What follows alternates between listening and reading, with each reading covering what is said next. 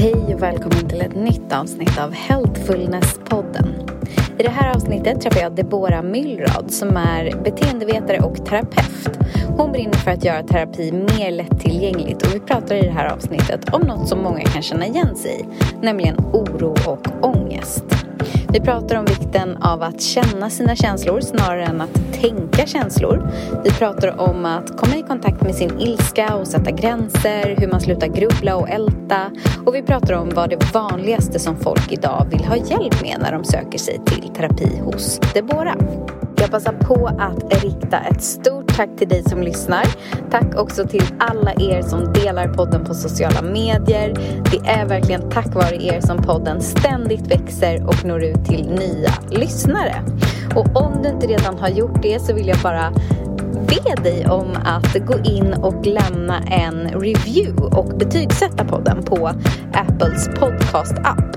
Det hjälper nämligen också podden att växa och nå ut till fler och nya lyssnare. Nu kör vi igång dagens avsnitt. Du lyssnar på Healthfulness-podden och jag heter Nathalie Jonan. Ready to pop the question? The jewelers at BlueNile.com have got sparkle down to a science with beautiful lab-grown diamonds worthy of your most brilliant moments. Their lab-grown diamonds are independently graded and guaranteed identical to natural diamonds, and they're ready to ship to your door. Go to BlueNile.com and use promo code LISTEN to get $50 off your purchase of $500 or more. That's code LISTEN at BlueNile.com for $50 off. BlueNile.com code LISTEN. Hey, it's Ryan Reynolds, and I'm here with Keith, co star of my upcoming film, If, only in theaters, May 17th. Do you want to tell people the big news? All right, I'll do it. Sign up now and you'll get unlimited for $15 a month in six months of Paramount Plus Essential Plan on us. Mintmobile.com slash switch. Upfront payment of $45 equivalent to $15 per month. Unlimited over 40 gigabytes per month. Face lower speeds. Videos at 480p. Active Mint customers by 531.24 get six months of Paramount Plus Essential Plan. Auto renews after six months. Offer ends May 31st, 2024. Separate Paramount Plus registration required. Terms and conditions apply if rated PG. Hej Deborah! Ja, hej. Eller Deborah. Deborah, det är jättebra. Det är inte så lätt, det är ju amerikanskt egentligen. Ja. Ja, det är ett väldigt fint namn tycker jag. Tack snälla. Eh, vi ska börja med, eller så här, vart börjar vi? Men vi börjar som vanligt. Vad betyder hälsa för dig? Och hälsa betyder väldigt mycket, men som terapeut så är det ju liksom tvådelat. Att hälsa är både hur vi mår i kroppen fysiskt, men också hur vi mår mentalt. Just det. Så mental hälsa gissar jag har varit viktigt för dig i ditt, ditt liv och i, liksom din, eh, ja, Ver- ditt yrke. Verkligen, men däremot måste jag säga att nu under pandemin så har ju fysisk hälsa också blivit väldigt viktigt tror jag att fokusera lite extra på. Just det. Där liksom många sitter hemma, stillasittande väldigt mycket. Och då tror jag att det är extra viktigt att fokusera på rörelse faktiskt. Ja, verkligen. Och det tycker jag är så intressant, du som ändå träffar människor eh, i, i ditt jobb, liksom, som eh, mår kanske mindre bra. Märker du någon skillnad nu så här ett år in? Det var ju typ exakt ett år sedan eh, som hela pandemin drog igång. Vad, liksom, hur mår folk? Har folk anpassat sig till den här nya Det är en jättebra fråga. Jag skulle nog säga, vi satt och pratade lite om det igår, jag och mina kollegor. Att eh, nu har det gått ett år och det är nästan nu vi först börjar se de stora effekterna av pandemin. För innan har det ju alltid funnits det här eh, potentiella hoppet att Ja. det ska ta slut. Och det har varit ganska sådär med kort varsel att det inte ser ut att bli så hoppfullt som vi trodde. Där förra våren, eller där i förra oktober, eller där i ja, nu nyår. Ja. Och nu har det gått ett år. Ja. Så att jag skulle säga, tyvärr är det så att jag ser ganska um, stora effekter av, nu kommer mycket av nedstämdhet, eh, arbetslösheten får sina negativa effekter, eh, de ekonomiska bistånden räcker inte till alla. Eh, så jag tycker mig se det typet av mönster just nu. Samtidigt så är det ju många som nu kan ja, glädjas av solljuset vi har idag. Ja. Sitter här i en studio men det är väldigt fint väder ute. Ja. Det börjar bli bar mark och jag tror mycket av det också genererar jättemycket hopp Mm. till alla som har varit inne i den här bubblan nu av coronapandemin under en längre Ja. period. Verkligen. Ja, men det är så intressant att du säger det, för jag tänkte på det när jag var på väg hit. Alltså att så här, det gör så mycket, vädret. Alltså bara att det är sol. Alltså jag får ju så här lyckorus typ. Jag är exakt likadan. Och så blir jag jätteledsen om det är grått flera dagar i rad. Så för mig var december där, när det var sådär många gråa dagar, det tyckte jag var är riktigt eh, trist. Ja. Men jag tänker också på, du är ju beteendevetare och terapeut. ja, det stämmer. Och jag tänker så här, hur kommer det sig att liksom mänskligt mående, eller så här, bara, jag tänker att du är intresserad av människor med den bakgrunden som du har. Ja, men verkligen. Jag är jätteintresserad av framförallt människors berättelser. För att alla berättelser är så olika. Och som terapeut får man ju sitta och lyssna på berättelser dag ut och dag in. Så det är en väldigt lyxig situation om man nu diggar det som Ja. jag gör.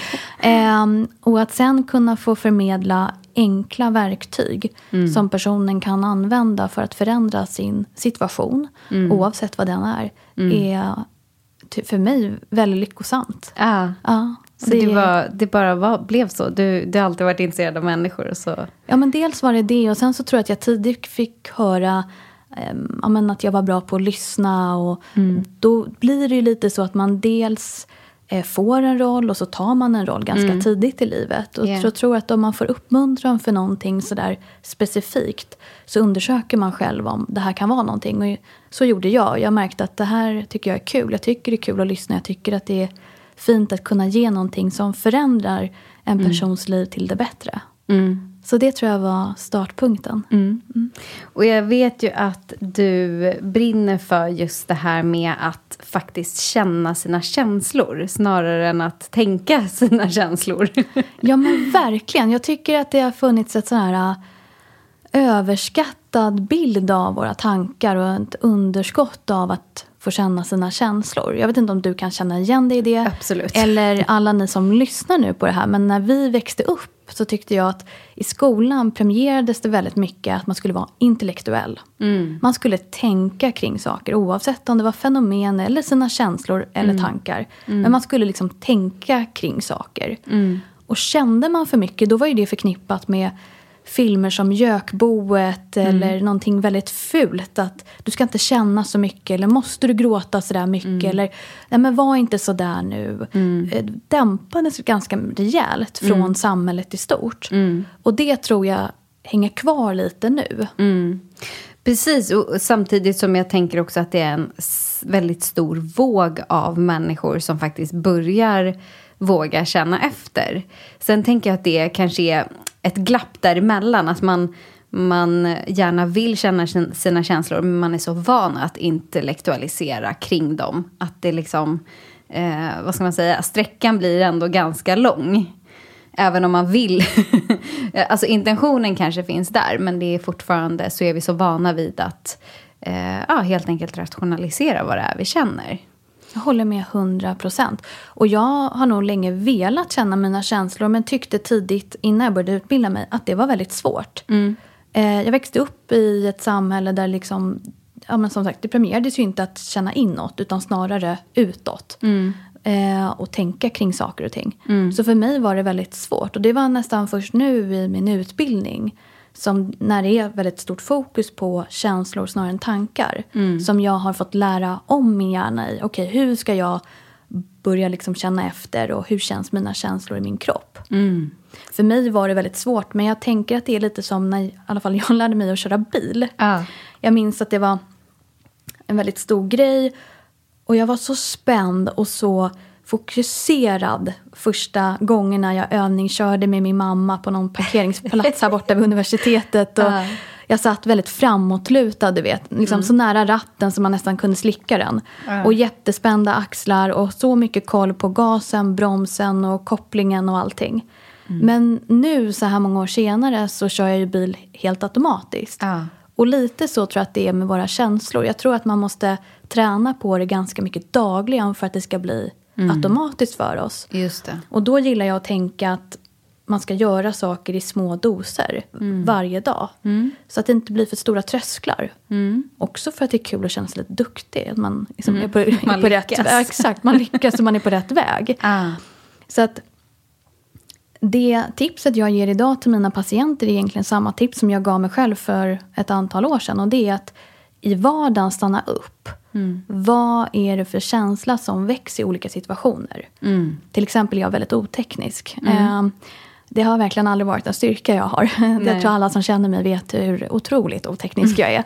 Det kan också vara en väldigt stor källa till frustration hos mig. Ja. Så om det är så att eh, tekniken skulle börja strula här nu och det var jag som var ansvarig för hela det här podcastrummet. Ja.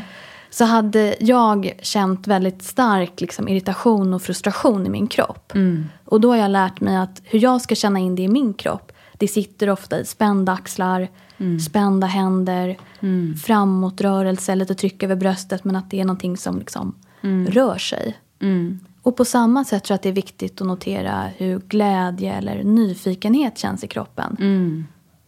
Det var intressant. Och jag jag vet att jag hörde för många, många år sedan att Eh, alltså att språket är det som formar mycket av våra känslor. För att om vi inte hade haft ord så hade vi egentligen inte kanske kunnat känna någon skillnad på typ att vara kär eller att ha ångest. Eller att vara kär eller att vara orolig. Att liksom att om vi bara utgår ifrån den fysiska sensationen så kanske det är så här, det är någonting som rör sig i magen.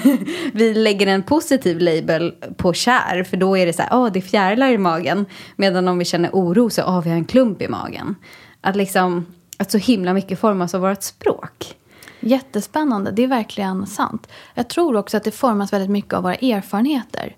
Där vissa känslor kan vara förknippade med någonting negativt som egentligen ska vara positivt. Så till exempel kan ju en kram bli jätteläskigt för någon som har varit och vuxit upp i en familj där man inte har blivit kramar. Det. Eller där det har varit att kramen kanske efterföljs av någon form av eh, straff eller bestraffning. Ja. Och då blir det någonting läskigt som hjärnan associerar med att det här ska vi inte hålla på med. Man ska Just absolut inte visa närhet. Och då drar man sig undan från de typen av aktiviteter. Mm, just det, så erfarenheterna formar också vår upplevelse av ja, det vi upplever. Verkligen. Men sen tror jag att du har en väldigt eh, stor poäng i att språket är viktigt för att sätta ord på våra känslor.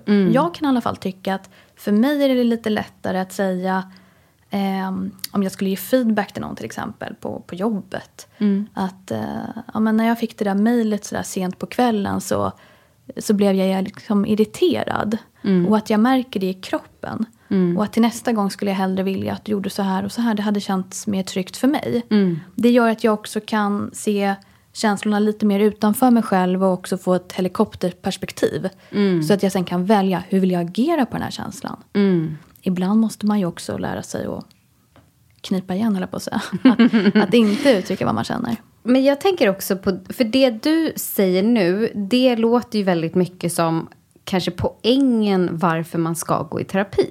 För jag tänker att det där är jättesvårt att veta om man inte antingen har en vana att kanske prata väldigt mycket med alltså vänner och familj. Eller, alltså att man är väldigt så verbal kring vad man känner.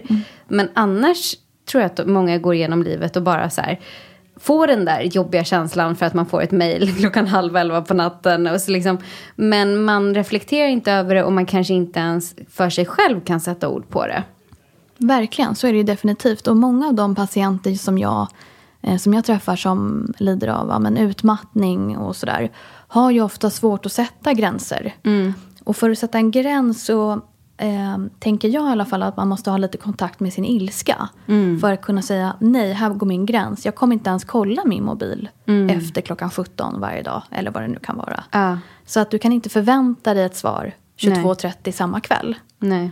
Men har man inte resurserna, det vill säga har man inte kommit i kontakt med den här ilskan och tycker nästan att den kanske är lite läskig. Då kommer man ju heller inte sätta gränser för sig själv. Nej. Men som, om vi tar bara mig som exempel. Jag har jättesvårt att känna ilska. Alltså det är en sån här känsla som alltså jag gissar att jag inte fick känna när jag var liten. För att jag har aldrig känt den. Eller jag har inget minne i alla fall av det. Och jag har också blivit väldigt uppmuntrad alltså, av mina föräldrar. Att säga, oh, men du har aldrig varit jobbig och du var så gullig när du var liten. Och liksom så här, alltså verkligen blivit uppmuntrad för att jag var så... Eh, men inte uttryckte så mycket behov och sådär. Hur kommer man liksom i kontakt med en ilska i vuxen ålder? Finns det, finns det sätt att göra det? Jättebra fråga. Och eh, jag tänker också att det är mycket kopplat till kanske rädslan till att vara till besvär då.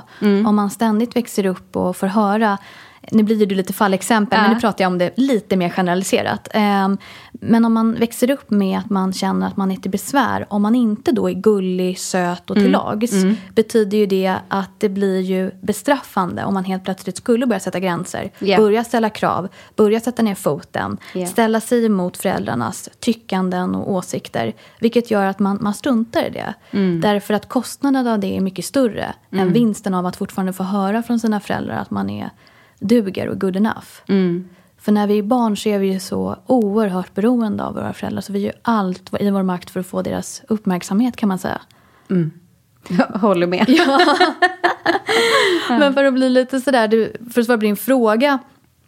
Så kan man väl säga att det är lite samma som innan. Att jag tror att man ska börja träna mer i vardagen på. Mm. Ja men okej, när blir jag lite irriterad i vardagen? Mm. För det kan ju också vara att man inte vet hur det känns för att man inte riktigt fokuserar på det. Ja, just det. Mycket- Och att man, eh, jag tänker också att man kanske går till irritation för att det fick man känna. Man fick känna typ irritation och frustration. Men ilska, alltså jag tänker också att de är ju besläktade. Men att det är en lite annan, eh, att man kanske, vad ska man säga, så här, hämmar sig själv från att gå till liksom riktig ilska.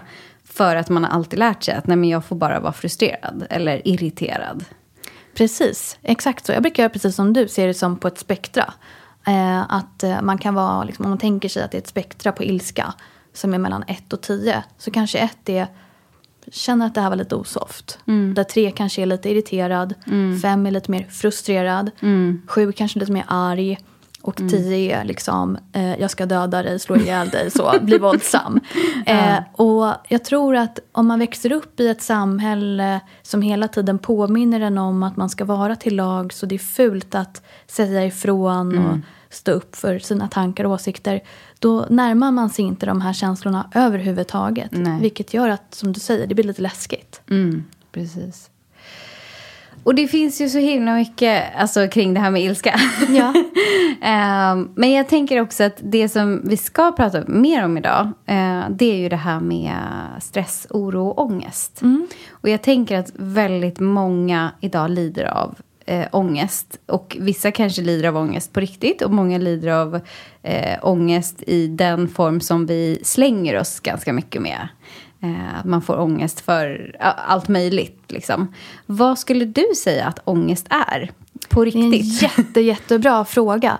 Jag brukar säga att, för att göra det jätte, jättebegripligt nu. Jag brukar säga att ångest är förhöjd oro eller förhöjd rädsla. Väldigt ofta. Det kan vara andra saker också såklart. Men oftast är det så. Och hur det känns i kroppen när vi får ångest, det är lite olika för oss alla. Men jag tror många kan känna igen att det är lite sådär klump i magen, tryck över bröstet, lite ökad puls, eh, svettningar i händer, lite yrsel kanske, eh, spändhet. Så.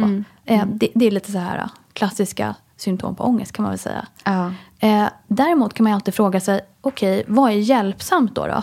Är det hjälpsamt att gå runt och säga, nej men jag, jag har så mycket ångest idag? Det tror jag alla säger hela tiden. Sådär.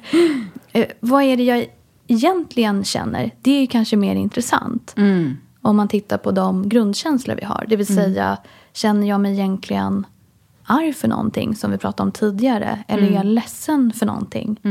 Eller känner jag skam eller avsky eller äckel? Eller är jag rädd? Vad är det som gör att jag känner på det här viset? Och om vi kan sätta ord på det så tror jag att vi bara redan där kan minska ångesten ganska mycket. Alltså genom att sätta ord på känslan. Just det. Och då kommer man ju återigen tillbaka till det här med att känna versus tänka. För jag tänker mig att många som hör det här och så säger vi att man då har ångest. Då kanske man tänker så här, men jag måste sätta mig och lista ut vad det är jag känner. att det liksom, det är så himla lätt att gå, till, gå upp i hjärnan snarare än att känna efter. Och jag tror också många, eller jag vet av erfarenhet när jag har haft till exempel gruppcoachning och så, att många är så här, men hur känner man efter? Alltså när jag bara sitter i stillhet så känner jag ingenting. Och det tycker jag är så vanligt. Jag tycker att alla mina patienter säger just det. Och det är därför jag tror att det är så viktigt att träna på att sätta ord på sina känslor när man är i affekt. Det vill säga när det uppstår någonting som triggar en viss känsla. Så till exempel, jag springer mot bussen. Men precis när jag kommer fram till bussen så stängs dörrarna. vad väcks det för känsla hos mig? Mm. Och tre, hur känns det i kroppen? Så ett, vad är det som triggar? Två, vad är det för känsla? Och tre, notera hur känns det i kroppen när jag är i den känslan. Då tror jag att det kan vara lättare att hitta den. Så att börja med liksom sm- små steg hela tiden. Inte bara sen när man är på absoluta botten och känner liksom att man ligger på badrumsgolvet i total ångest. Det, tror, jag är väldigt, det tror jag är väldigt klokt. Det tror jag är väldigt klokt. Eh, för då är ångesten för hög. Då är det jättesvårt att känna efter. Eh, då vill man ju hellre göra någonting annat, tänker jag. Jag tänkte direkt, jag fick en eh, bild. Ben Jerrys. Ben Jerrys. Jag tänkte, vad, så himla kul att du sa det. Jag tänkte precis på Bridget Jones dagbok. När hon Ah. sitter och äter sin Ben Jerrys i så pyjamas och lyssnar på All by myself-låten. Ja men precis. Ja. Ja. men, och det är ju det som är grejen, att jag tänker att känslor är ju så eh, komplexa. Alltså för att det är, jag kan också ibland känna så här att i, i vad ska man säga, inte kombination, men i jämförelse med många av mina vänner eller partner, att jag är så här, jag kan känna mig så här, gud jag är så, alltså jag har inte så mycket känslor, att jag är liksom lite känslokall. Och jag tänker också att vi människor har olika mycket kontakt med eh, känslor. Eller, vad vi, eller liksom att, kanske inte olika mycket kontakt, men alltså också att det blir så här, vissa människor är på riktigt mycket mer emotionella. Och liksom den här, om det är som en liten ratt, att den liksom kanske går väldigt fort från 0 till 100 på vissa, medan andra kanske bara rör sig mellan liksom 8 och 10 hela tiden. Alltså att man, förstår du vad jag menar? Att Absolut, det tror spannet är kanske lite olika hos Ja, men det människor. tror jag också. Sen tror jag att eh, om man har en nyfikenhet att vilja få mer kontakt med sina känslor så tror jag absolut att det går att träna upp. Eh, det vill jag verkligen skicka med till den som lyssnar. För jag kände precis som du innan. Så känslokall. Alltså jag hade noll kontakt med mina känslor. Och alla runt omkring var så här, men du måste känna efter Deborah, känna efter. Vad är det du egentligen känner? Och jag stod och bara, vadå känna efter? Jag fattar ingenting. Jag, det är helt tomt. Jag har ingen kontakt. Det är liksom zero. Och det är därför jag började träna på små saker i vardagen. Okej, men vad händer om jag stannar upp när jag kör bil och så blir det akut liksom, trafikstopp. Och jag är jättestressad och ska fram till en middag. Vad väcker det för känsla? Ja. Eller när, eh, ja, som jag sa innan, tekniken är ju min stora akilleshäl. Om det händer någonting där, vad väcker det för känsla? Ja. Så att man tränar på det här lite mer i vardagen. Då tror jag att det är lättare att trigga igång liksom, med kontakt med sina känslor. Ja. Okej, men så till ångesten då. Då sa du att det är en förhöjd, eh, eller ja, förhöjd känsla av eh, Oro och rädsla. Oro och rädsla. Just det. Och det tycker jag man kan, om man tänker på när man hade ångest senast. Nu sa du till mig innan här lite i smyg att det var länge sedan du kände ångest. Men ni som lyssnar kanske känner att ni ofta har ångest. Och om ni då funderar på vad var det som egentligen hände innan, vad var det som föranledde den där ångesten. Så tror jag att det är många som kan känna in att ja, det berodde nog mycket på att jag var lite orolig eller jag var rädd för någonting. Men precis, och faktiskt nu när jag tänker till så här, när kände jag ångest senast? Och tack och lov så var det ganska länge sedan. Men jag vet att när jag har kä- känt liksom riktigt stark ångest, då har det varit kopplat till så här stora existentiella frågor. Typ som, vad ska jag göra med mitt liv? Vad ska jag jobba med? Vart ska jag bo? Alla de bitarna. Och det, där tänker jag att det finns ju då en rädsla för att tänk, dels tänk om jag inte hittar svaret på det här. Tänk om, det, liksom, tänk om jag kommer känna så här för alltid. Eh, och också att kanske en, en underliggande rädsla av att tänk om jag inte kan göra det jag vill. Tänk om jag inte kan bo där jag vill. Eller, alltså att hjärnan spinner iväg på eh, lite katastroftankar. Exakt, men där var ju du jätteduktig nu på att beskriva för våra lyssnare precis det. Att du Ja. nådde ner i, ja just det, det är ju för att jag var rädd. För att jag inte hade kontroll över min framtid. Och Just det, det. väcker ångest hos mig. Perfekt, då vet vi det. Då kan vi sen undersöka, okej, vad är det värsta som händer om du nu inte kan ha kontroll på det här? Okej, vi kan ju inte ha kontroll på det här är ju slutsatsen. Vi kan inte ha kontroll på det som är ovisst. Precis som att vi inte kan ta kontroll över när coronapandemin ska ta slut. Just det. Hade vi kunnat veta det så hade vi inte suttit här och poddat. hade vi varit miljardärer nu om vi hade haft det svaret. Men när någonting är ovisst brukar jag tänka snarare att vi ska fokusera på det som vi kan påverka det. Förlåt. Att vi ska fokusera på det som vi kan påverka snarare än det som vi inte kan påverka. Just det. Och då brukar jag själv använda mig av någonting som heter tvåminutersregeln. Som är att om jag har tänkt på en grubblande, ältande tanke, som du berättar nu. Ja, men tänk om inte det blir bra, tänk om inte vi kan flytta dit och tänk om inte det blir det. Och, det, det, det och så bara maler det där. Om jag inte har kommit fram till en lösning då efter två minuter på det här problemet, då är det här helt onödigt, det här grubbleriet för mig. Och då är det ju bättre att sätta stopp för de ältande tankarna och fråga mig själv, vad kan jag göra istället? Göra något helt annat. Och då brukar jag göra någon aktivitet. För då kan inte jag gå upp i huvudet igen och tänka, utan då brukar jag göra något helt annat. Alltså laga mat, handla, eh, ringa en vän, ta en promenad. Göra någonting konkret annat. Men tror du inte att det finns en risk att det blir en form av... Eh, ehm, alltså, jag lyssnade på ett eh, poddavsnitt bara nu häromdagen som handlade om det här med toxisk positivism. Att, det, vi- att vi liksom kan eh, ibland gå till positivt tänkande eller liksom olika typer av strategier för att undvika de här jobbiga känslorna. Um, och att det i sig kan faktiskt bli ganska destruktivt för oss. Att, att om vi inte vågar liksom fejsa det som då ligger och gror, eller vad man ska säga. Om vi inte liksom vågar verkligen gå in i det så kan det bli att, att man helt enkelt mår ännu sämre. Det håller jag verkligen med om. Vad bra att du klargjorde det tycker jag för våra lyssnare. För det jag menar var precis det. Att först måste vi se, om vi tar ditt exempel igen då. Det här med rädsla för vad som ska hända i framtiden. Då måste vi först undersöka, men vad händer, alltså vad är det värsta som kan hända då? Om det inte blir som du har tänkt sig. Okej, och så spinner vi vidare på den tanken. Och sätter upp olika scenarier för det. Så vi verkligen tittar på exakt det du säger. Roten och kärnan till problemet. Och vad är det egentligen den här rädslan står för? För jag tror, om man verkligen skulle nu, om det här skulle vara terapi. Så hade man kunnat också undersöka bakom den rädslan. Ligger det någonting annat som gör att det här poppar upp just nu? Just det. i den här kontexten. Men när man såklart har tittat på det, då kan man snarare jobba med den här två minuters regeln av att bryta ältande tankar som inte leder någon vart. För det är så himla onödigt för oss. Precis, och, men, och då låter det som, för jag tänker så här, nu säger vi under corona, många har ju förlorat sina jobb och så vidare. Så jag tänker att en, en naturlig orostanke, ångestladdad tanke, hade ju kunnat vara, tänk om jag får sparken imorgon.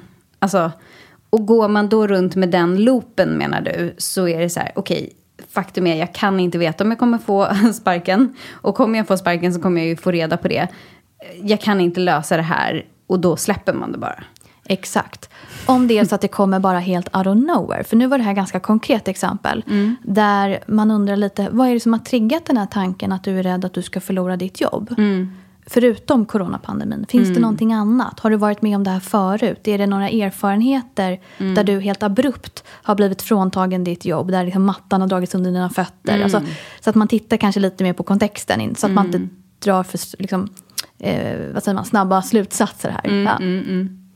Ja, jag förstår. Jättespännande. Och, och när ska man söka hjälp?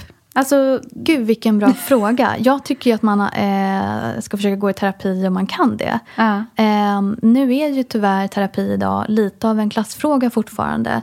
Det finns terapi att få hjälp, eh, statligt subventionerat. Men eh, då är det ofta lite kortare insatser och det är begränsad tid på de sessionerna. just det. Men eh, har man mått sämre av de här problemen som vi har tagit upp idag som gör att det begränsar en i ens vardag och att det blir återkommande gång på gång och man märker jag kommer inte riktigt ur det här Nej. själv. Då tycker jag verkligen att man ska söka hjälp. Jag håller med. Alltså, har man möjlighet. Ja, men alltså har man möjlighet så tycker jag att terapi är fantastiskt. För att det är ju, och jag vet inte, där kanske inte, eller, eller ur egen erfarenhet, jag hade väldigt, väldigt många år där jag inte tog hjälp. Där jag liksom, så fort jag mådde dåligt så var det verkligen som ett svart hål. Och det kunde ta mig jättelång tid innan jag lyckades då ta mig upp själv. Medan idag så är jag så här, så fort jag har ett problem så är så här, vilken coach kan jag ta hjälp av? Vilken terapeut kan jag liksom... Så att jag är mycket mer öppen för att ta hjälp. Och då går ju också, alltså processerna blir ju så mycket kortare. Verkligen. Man måste ju vilja och vara motiverad att släppa vissa av sina ja, försvar, som jag kallar det för. Alltså strategier som inte har varit så himla hjälpsamma. Precis. För att man ska liksom kunna tillförskaffa sig de här verktygen man får i terapin. För kommer man till ett terapirum och möter typ mig som terapeut eller någon annan. Så kommer ju den personen börja lyfta på stenar som är lite obekväma. Annars så sker ju ingen förändring. Nej. Eh, Men man måste ju vara villig på att lyfta på de där stenarna. Och känna sig motiverad att eh, det kanske kan vara lite obekvämt ibland. Jag tänker, märker du skillnad alltså, i dina klienter, alltså åldersmässigt? Finns det, liksom, finns det ett skifte i att den yngre generationen är mottaglig för att ta hjälp medan kanske den äldre inte är det? Eller märker du någon skillnad där? Enormt skulle jag säga. Eh, De flesta som går hos mig är ju eh, ja, men det som idag kallas väl för millennials. Eh, Så de flesta som går hos mig är mellan 18 och 25. Ja. Men sen är den stora gruppen efter det är ju de som är ja, men mellan 30 och 40. Och sen så har jag några som är äldre än så. Som är runt 50 och 60. Och det som jag märker är skillnad det är väl också de erfarenheter de bär med sig från vad de har gått igenom innan. Så du nämnde ju mycket här i det här samtalet med coronapandemin som en, den största krisen du och jag har varit med om. Ja. Eh, medan för de här äldre patienterna som jag har, de har redan gått igenom många andra kriser. På 90-talet eller 2008 med finanskrisen. Det finns många andra kriser de har gått igenom. Så de vet att såna här saker händer. Medan för en 20-åring som kommer ut för första gången på arbetsmarknaden nu. Så är ju det här devastating, alltså förödande såklart för den här enskilda individen. Ja. För den bär inte med sig några erfarenheter av att det kommer gå över. Nej, just det. Gud, vad intressant. Ja, Det har jag inte ens tänkt på. Ja, så det är en liten sån här spaning jag har. Men jag tror att den främsta, eller en, spa, en, en annan spaning jag har, och det här är verkligen bara talat nu eh, utifrån mina erfarenheter av mina patienter, så det här är inget som jag har data på generellt. Men man kan väl säga att det som alla de här har gemensamt, oavsett ålder eller kön, det är att de flesta bär med sig två spår som de vill ha hjälp med i terapi. Där det ena spåret är att de vill jättegärna bli bättre på att visa sig sårbara. Att berätta vad de känner innerst inne. Men där skammen och rädslan ofta står i vägen för det. Och det andra spåret är att eh, ha kontakt med sin ilska för att kunna sätta mer gränser i sitt liv. För att de märker att de anpassar sönder sig själva och sen blir de ganska passiv-aggressiva istället. Eller väldigt ledsna för att de går runt i samma kugghjul. Och det spännande är att här spelar det verkligen ingen roll med ålder eller Nej. erfarenhet. Utan de här två spåren är verkligen någonting som är gemensamt för oss alla. Ja. Och jag tänker att det här med sårbarhet, jag vet att vi har ju, det har ju verkligen varit ett genomgående tema i podden. Alltså oavsett vad vi har pratat om så kommer ju det åter och åter igen. Så att eh, jag håller verkligen med om att det känns som ett högaktuellt ämne. Och där tänker jag mig lite det vi har pratat om idag. Det är ju, alltså, först måste vi komma i kontakt med känslorna och sen våga berätta eller liksom ja, dela dem med andra. Exakt, och där har ju Brené Brown gjort ett jättemagnifikt jobb. Mm. En eh, amerikansk eh, sociolog som har ett av de största TED-talksen i världen. Just. På just vulnerability, skam. Eh, förlåt mig, eh, sårbarhet. Ja. Där hon menar att skammen står i vägen Ja. för oss att känna oss sårbara. Ja. Och det tror jag många kan känna igen sig i. Att nej, men jag vågar inte berätta för honom eller henne att jag gillar Mm. den personen. För tänk om... eh, Då kommer den ju liksom märka att jag på riktigt har känslor. Mm. Eller sådär. Att skammen verkligen ofta står i vägen för oss att vara ärliga med vad vi känner. Mm. Det tror jag många kan känna igen sig i. Men det som jag tycker är väldigt speciellt ehm, med de andra patienterna jag har också, det är ju det här med ilskan. Och jag vet inte om det är svenskt att det är på det sättet. Det är också bringat i vår kultur att eh, ja, jante, vara till lags, lite lutherskt och sådär. Att det finns något fult i att också eh, ja, men ha någon slags självhävdelse. Eh, Just det. det återstår att se. Ja, nej jag tycker också det är jätteintressant och jag... Ja, jag har faktiskt ingen... Men där tänker jag också att det är så himla så här... äh, Jag kan ju bli... Alltså, och det, det tänker jag, man får ju programmeringar från liksom, sin familj sen man är så liten. Att liksom för mig är ju ilska eh, nästan kopplat till någonting fult. Alltså ungefär som att så här, då har man ju ingen kontroll. Och då, går, alltså, då är, liksom, hänger det ihop med att man är opålitlig och liksom tusen olika saker. Eh, som för mig känns väldigt obehagligt. Och jag vet att det, det här går så djupt att alltså, när jag har varit på typ eh, så här, boxningsträning. Alltså jag kan inte hålla mig för skratt för att jag blir så obekväm i liksom, det här aggressiva uttrycket. Eh, och ofta om man är på en typ så här boxningsträning, alltså de tar ju det på största allvar. Och liksom är verkligen så här stoneface och bara, oh, nu ska jag liksom boxas. Och jag, jag har, det är jättesvårt för mig. Så att... Men det är ju jätteknepigt. Och har man inte fått gå i terapi och få syn på varför blir det så här för mig och mm.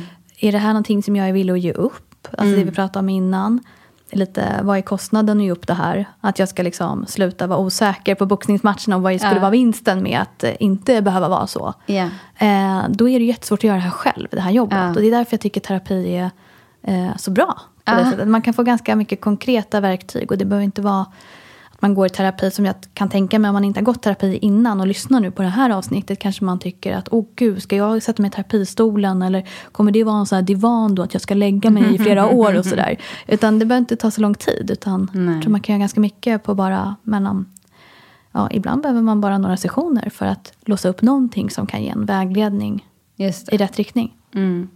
Jag tror också att många har en bild av att terapi är att det tar så himla lång tid. Och att man... Jag tror också det, verkligen. Att, om man liksom inte har ekonomi för att gå tio år i terapi så är det nästan som att man inte vill så här, öppna upp den här burken med eh, allt. Exakt, liksom. Pandoras ask, vad kan gömma sig?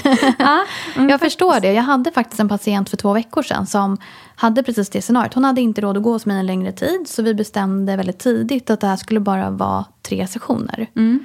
Men då hade vi också ett väldigt smalt område som vi skulle jobba med. Mm. Och satte upp mål för det. Så att det kändes väldigt konkret för henne mm. vad vi skulle uppnå. Mm. Så det kan ju vara en start för någonting som kan låsa upp saker som har stått i vägen så att man i alla fall kan komma vidare i sin situation. Mm. För ofta tror jag att man kan känna att när man är sugen att gå i terapi då känner man sig lite trängd eller låst. Mm. Det är något som gör att man inte riktigt kommer vidare, man stampar lite i vatten. Och då kan det bara behövas någonting litet för att känna pepp för att komma ut ur det. Just det. Mm. Jag tänker på någonting som jag... Så ska jag komma med en spaning nu? Ja, vad roligt. Jag är, det, jag är så kär i, eller tycker det är så kul med spaningar. Det är ja. så roligt. Nej, det finns jag... inget rätt och fel, det är bara, eller hur? Det är ja. liksom bara någonting man ja, har sett. Ja, gud ja. Verkligen. Och det är absolut ing, ingenting i mig som hävdar att det finns någon sanning i det här. Men jag upplever att mer människor än någonsin tidigare har sömnproblem. Eh, I alla fall i, i liksom min omgivning och så här, jag när jag lyssnar på poddar. Och, mm. Men det känns som att väldigt, väldigt många lider av sömnproblem just nu. Och eh, varför har jag ingen aning om. Men jag tänker också hur spelar det här in i just det här med ångest och eh, oro? Det är en jättebra fråga och jag kan dela den uppfattningen som du har. att många känner att det är svårt att sova. Mm. Eh, och när jag frågar den frågan till mina patienter, vilket jag alltid gör, mm. man tittar på helheten, liksom, kost mm. och hur ser det ut med rörelse och träning och hur ser det ut med sömnen och sådär, mm. alkohol. Eh, och sömnen är ett sånt här område som väldigt många tampas med. Mm. Men på ganska många olika sätt tror jag. Eh, man kan väl säga att vissa har problem att somna. Ja. Alltså att få hjärnan att varva ner sig och hela kroppen. Vilket gör att man ligger uppe med sin mobiltelefon. Mm. Eh, man pillar med grejer, alltså håller på. Mm. Och grubblar och tänker mm. eller kollar på filmer eller vad det kan vara. Mm. Eh, den andra gruppen är personer som oftast vaknar mitt i natten. Mm. Sådär runt mellan två och fyra. Yeah är ganska vanligt. Och kan inte somna om sen. Mm. Utan har ganska lång vaken tid. Och känner sig väldigt så vakna då. Mm. Och sen har du gruppen som vaknar innan klockan har hunnit ringa. Mm. Eh, sådär en timme ish innan eller vid fem. Alltså när klockan är lite för tidigt mm. ändå att gå upp. Mm. Och man känner sig då inte utvilad heller. Nej. Eh, så de tre grupperna skulle jag säga är jättevanliga eh, i vårt samhälle. Och jag håller med dig. Vad orsaken är tror jag är väldigt många. Mm. Jag tror en av orsakerna kan vara just det som vi har pratat om mycket idag. Att vi fortfarande lever i en pandemi. Det är fortfarande mycket oro och mm. ovisshet. Mm. Det vill säga vi har ingen kontroll över exakt vad som ska hända imorgon. Vi vet inte om det kommer komma nya striktare restriktioner eller om det kommer lättas upp. Mm. Och att leva i den ovissheten är för vissa mycket svårare än för andra. Mm. Och det gör att ja, det skapar konsekvenser för vår sömn. Mm. Att lyckas varva ner ordentligt. Men jag tror att det finns några saker man ändå kan ta till för att bara se om det kanske är någon förändring. Mm. Eh, Där det första är att liksom titta över kanske koffeinintaget över dagen. Mm. De flesta som jag frågar, de kanske dricker i alla fall minst fyra, sex koppar Mm. eh, per dag. Det är inte konstigt. När jag jobbade på sjukhuset så drack jag kanske 8-10 per dag. Eh, det skulle jag ju aldrig göra nu. eh, men, men det var många år sedan. Men, eh, jag förstod faktiskt inte hur jag fick i mig det. Men eh, det är någon sån här eh, ritual där på sjukhuset. Att man bara går förbi den där kaffemaskinen mellan patienter. Men jag brukar väl föreslå att man inte dricker koffein framförallt efter lunchtid.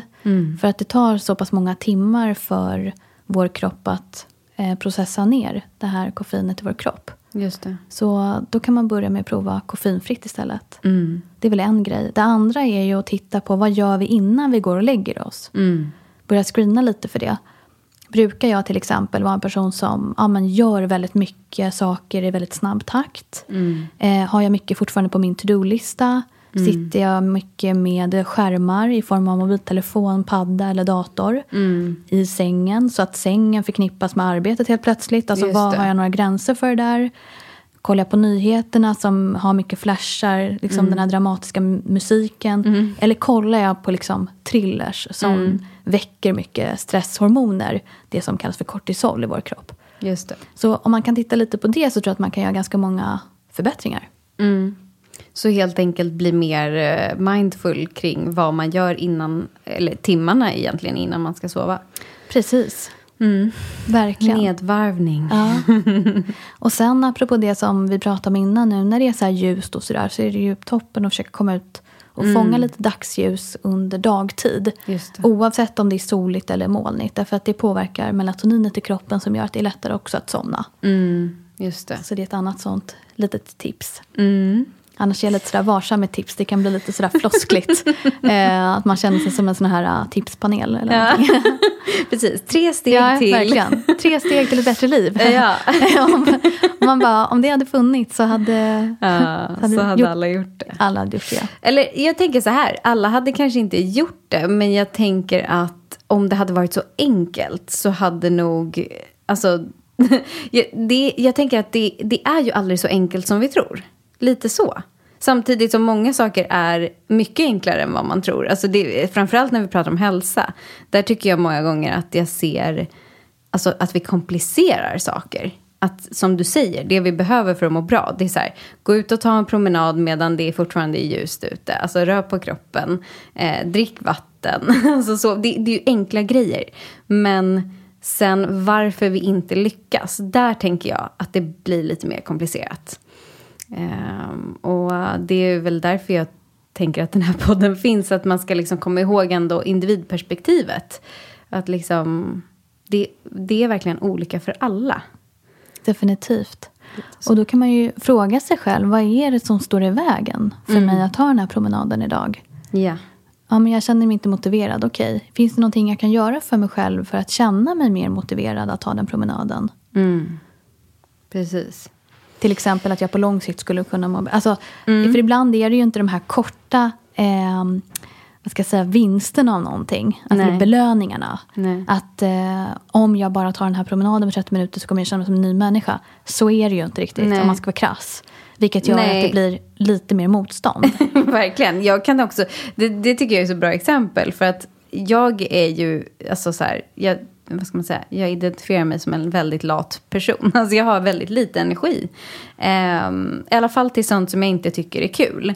Och jag tycker det är jättetråkigt att gå ut och röra på mig och ta en promenad. Alltså då, det, är liksom, det finns ingenting kul för mig i det. Så när folk är så här, jo men gör det så här eller lyssna på en podd samtidigt. Då blir jag bara så här, Fast jag ligger hellre i soffan och lyssnar på en podd eller typ, ja men lyssnar på en podd när jag lagar mat eller sådär. Så att jag tycker att vissa saker handlar ju också om att bara lära känna sig själv och förstå att så här, men jag kommer aldrig tycka att det är kul att gå ut och ta en promenad. Jag måste bara kanske tvinga mig till det några gånger i veckan. Håller med dig 100%.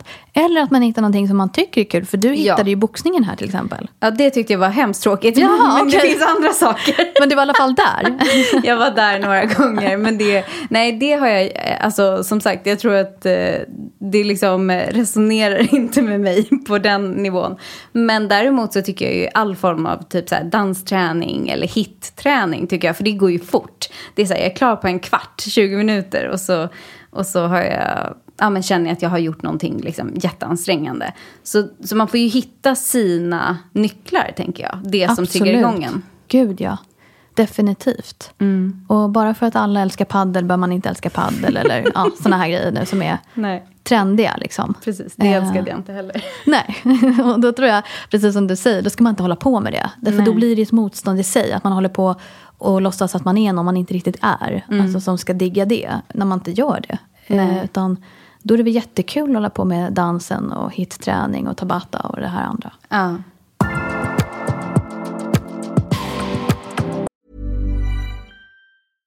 Ever catch yourself eating the same flavorless dinner three days in a row? Dreaming of something better? Well, HelloFresh is your guilt-free dream come true, baby. It's me, Kiki Palmer. Let's wake up those taste buds with hot, juicy pecan-crusted chicken or garlic butter shrimp scampi. Mm. Hello Fresh. Stop dreaming of all the delicious possibilities and dig in at HelloFresh.com. Let's get this dinner party started. Many of us have those stubborn pounds that seem impossible to lose, no matter how good we eat or how hard we work out. My solution is PlushCare. PlushCare is a leading telehealth provider with doctors who are there for you day and night to partner with you in your weight loss journey. They can prescribe FDA-approved weight loss medications like Wagovi and Zepbound for those who qualify. Plus, they accept most insurance plans. To get started, visit plushcare.com slash weight loss. That's plushcare.com slash weight loss. Deborah, vi är framme vid fem snabba frågor. Okej, vad spännande. Ja.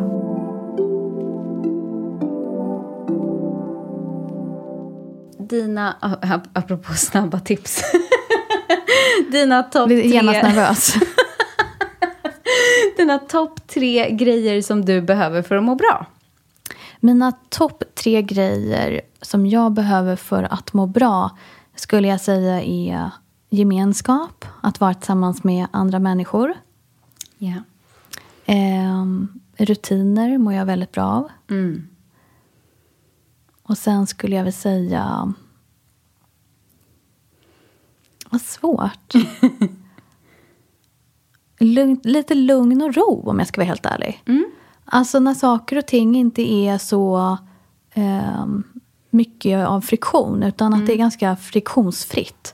Alltså det är inte så mycket som stör i att folk mår väldigt dåligt eller att eh, det är någonting jag behöver verkligen ta hand om, utan att saker och ting lunkar på. Det är... Vardagslugn. Det är för mig just nu eh, man alltså, verkligen magiskt. eh, Om jag ska vara helt ärlig. Ja. Ja, vad kul. Ehm, och om du kunde få alla människor att bara göra en sak för att förbättra sin hälsa eller sitt välmående, vad hade det varit då? ja, men då måste jag nog haka i lite i det som vi har pratat om idag. Som är att istället för att fokusera på dina tankar, fokusera istället på dina känslor och hur de känns i din kropp.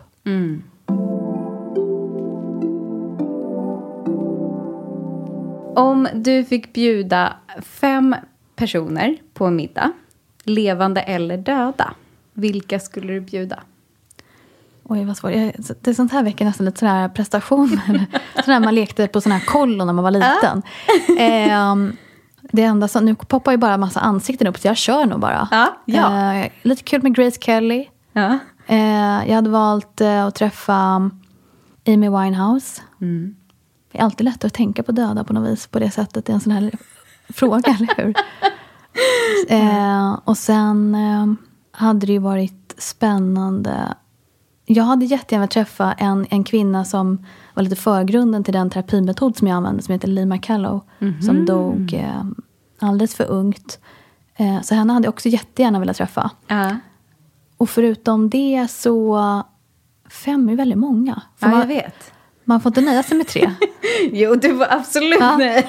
Tre. eh, nej, men jag skulle väl kanske också vilja ge... Eh, jag vill träffa, nu blir alla döda här, men eh, ja, ja, det får bli så. Eh, men då hade jag valt också Freddie Mercury, alltså sångaren i Queen. Och sen hade jag nog valt... jag vet inte. Jag bröt hjärnan nu. Jag är jätteledsen. Men det, men det är väl en jättebra middag det där? Ja, jag, jag tycker att eh, det hade väl varit jättekul. Och bara liksom, så hade man kanske velat ha lite drama. Då hade jag slängt in Amy Winehouse pappa. Så hade vi, eh, då hade jag velat prata med dem om, Ah. om deras relation. Ja. Eh, sådär. Typiskt terapeut. Så han fick, Han fick verkligen. Men jag är inte så terapeutisk privat. Nej. Nej, men då hade jag nog bara velat liksom, eh, fokusera på maten. Ah. Ja, mer så. Då är jag mer picky där vad vi ska äta. Ja. Jag vill inte ha några så här att alla ska ha sina matpreferenser som det är nu när man bjuder Nej. folk på middagar. Du, här liksom, de får det de får. Ja, ja, ja. Det finns inget som heter jag är laktosintolerant, jag är gluten, jag är vegan. Nej. Nej, nej, nej. Utan här är det, det som serveras, det är det du äter. Ja, Vi får verkligen hoppas att ingen är laktosintolerant, annars kommer det inte lukta så gott på den här middagen. Verkligen, verkligen. Nu är de ju döda, så att, eh, vi får väl hoppas att de har någon, Ja, någonting. de har kommit över det där Ja, med laktos. De har kommit över det. Det finns ingen som heter matintolerans. Nej.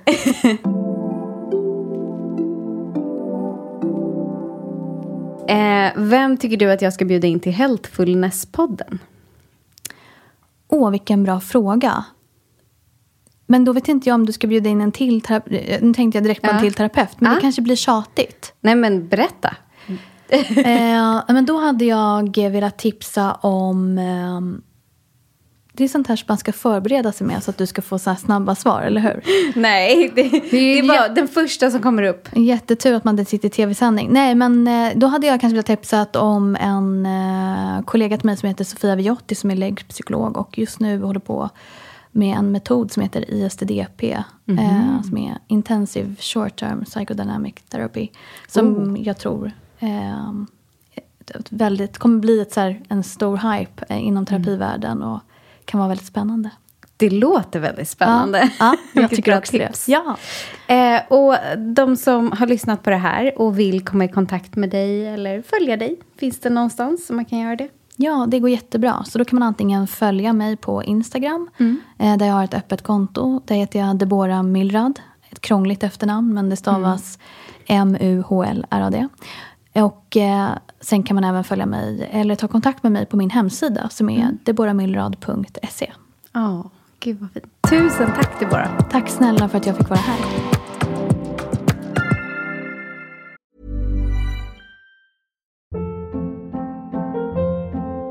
Hold up. What was that? Boring. No flavor. That was as bad as those leftovers you ate all week. Kiki Palmer here, and it's time to say hello to something fresh and guilt-free. Hello Fresh. Jazz up dinner with pecan-crusted chicken or garlic butter shrimp scampi. Now that's music to my mouth. Hello Fresh. Let's get this dinner party started. Discover all the delicious possibilities at hellofresh.com. Planning for your next trip? Elevate your travel style with Quince. Quince has all the jet setting essentials you'll want for your next getaway, like European linen, premium luggage options, buttery soft Italian leather bags, and so much more. And is all priced at 50 to 80% less than similar brands. Plus, Quince only works with factories that use safe and ethical manufacturing practices. Pack your bags with high-quality essentials you'll be wearing for vacations to come with Quince. Go to quince.com slash pack for free shipping and 365-day returns.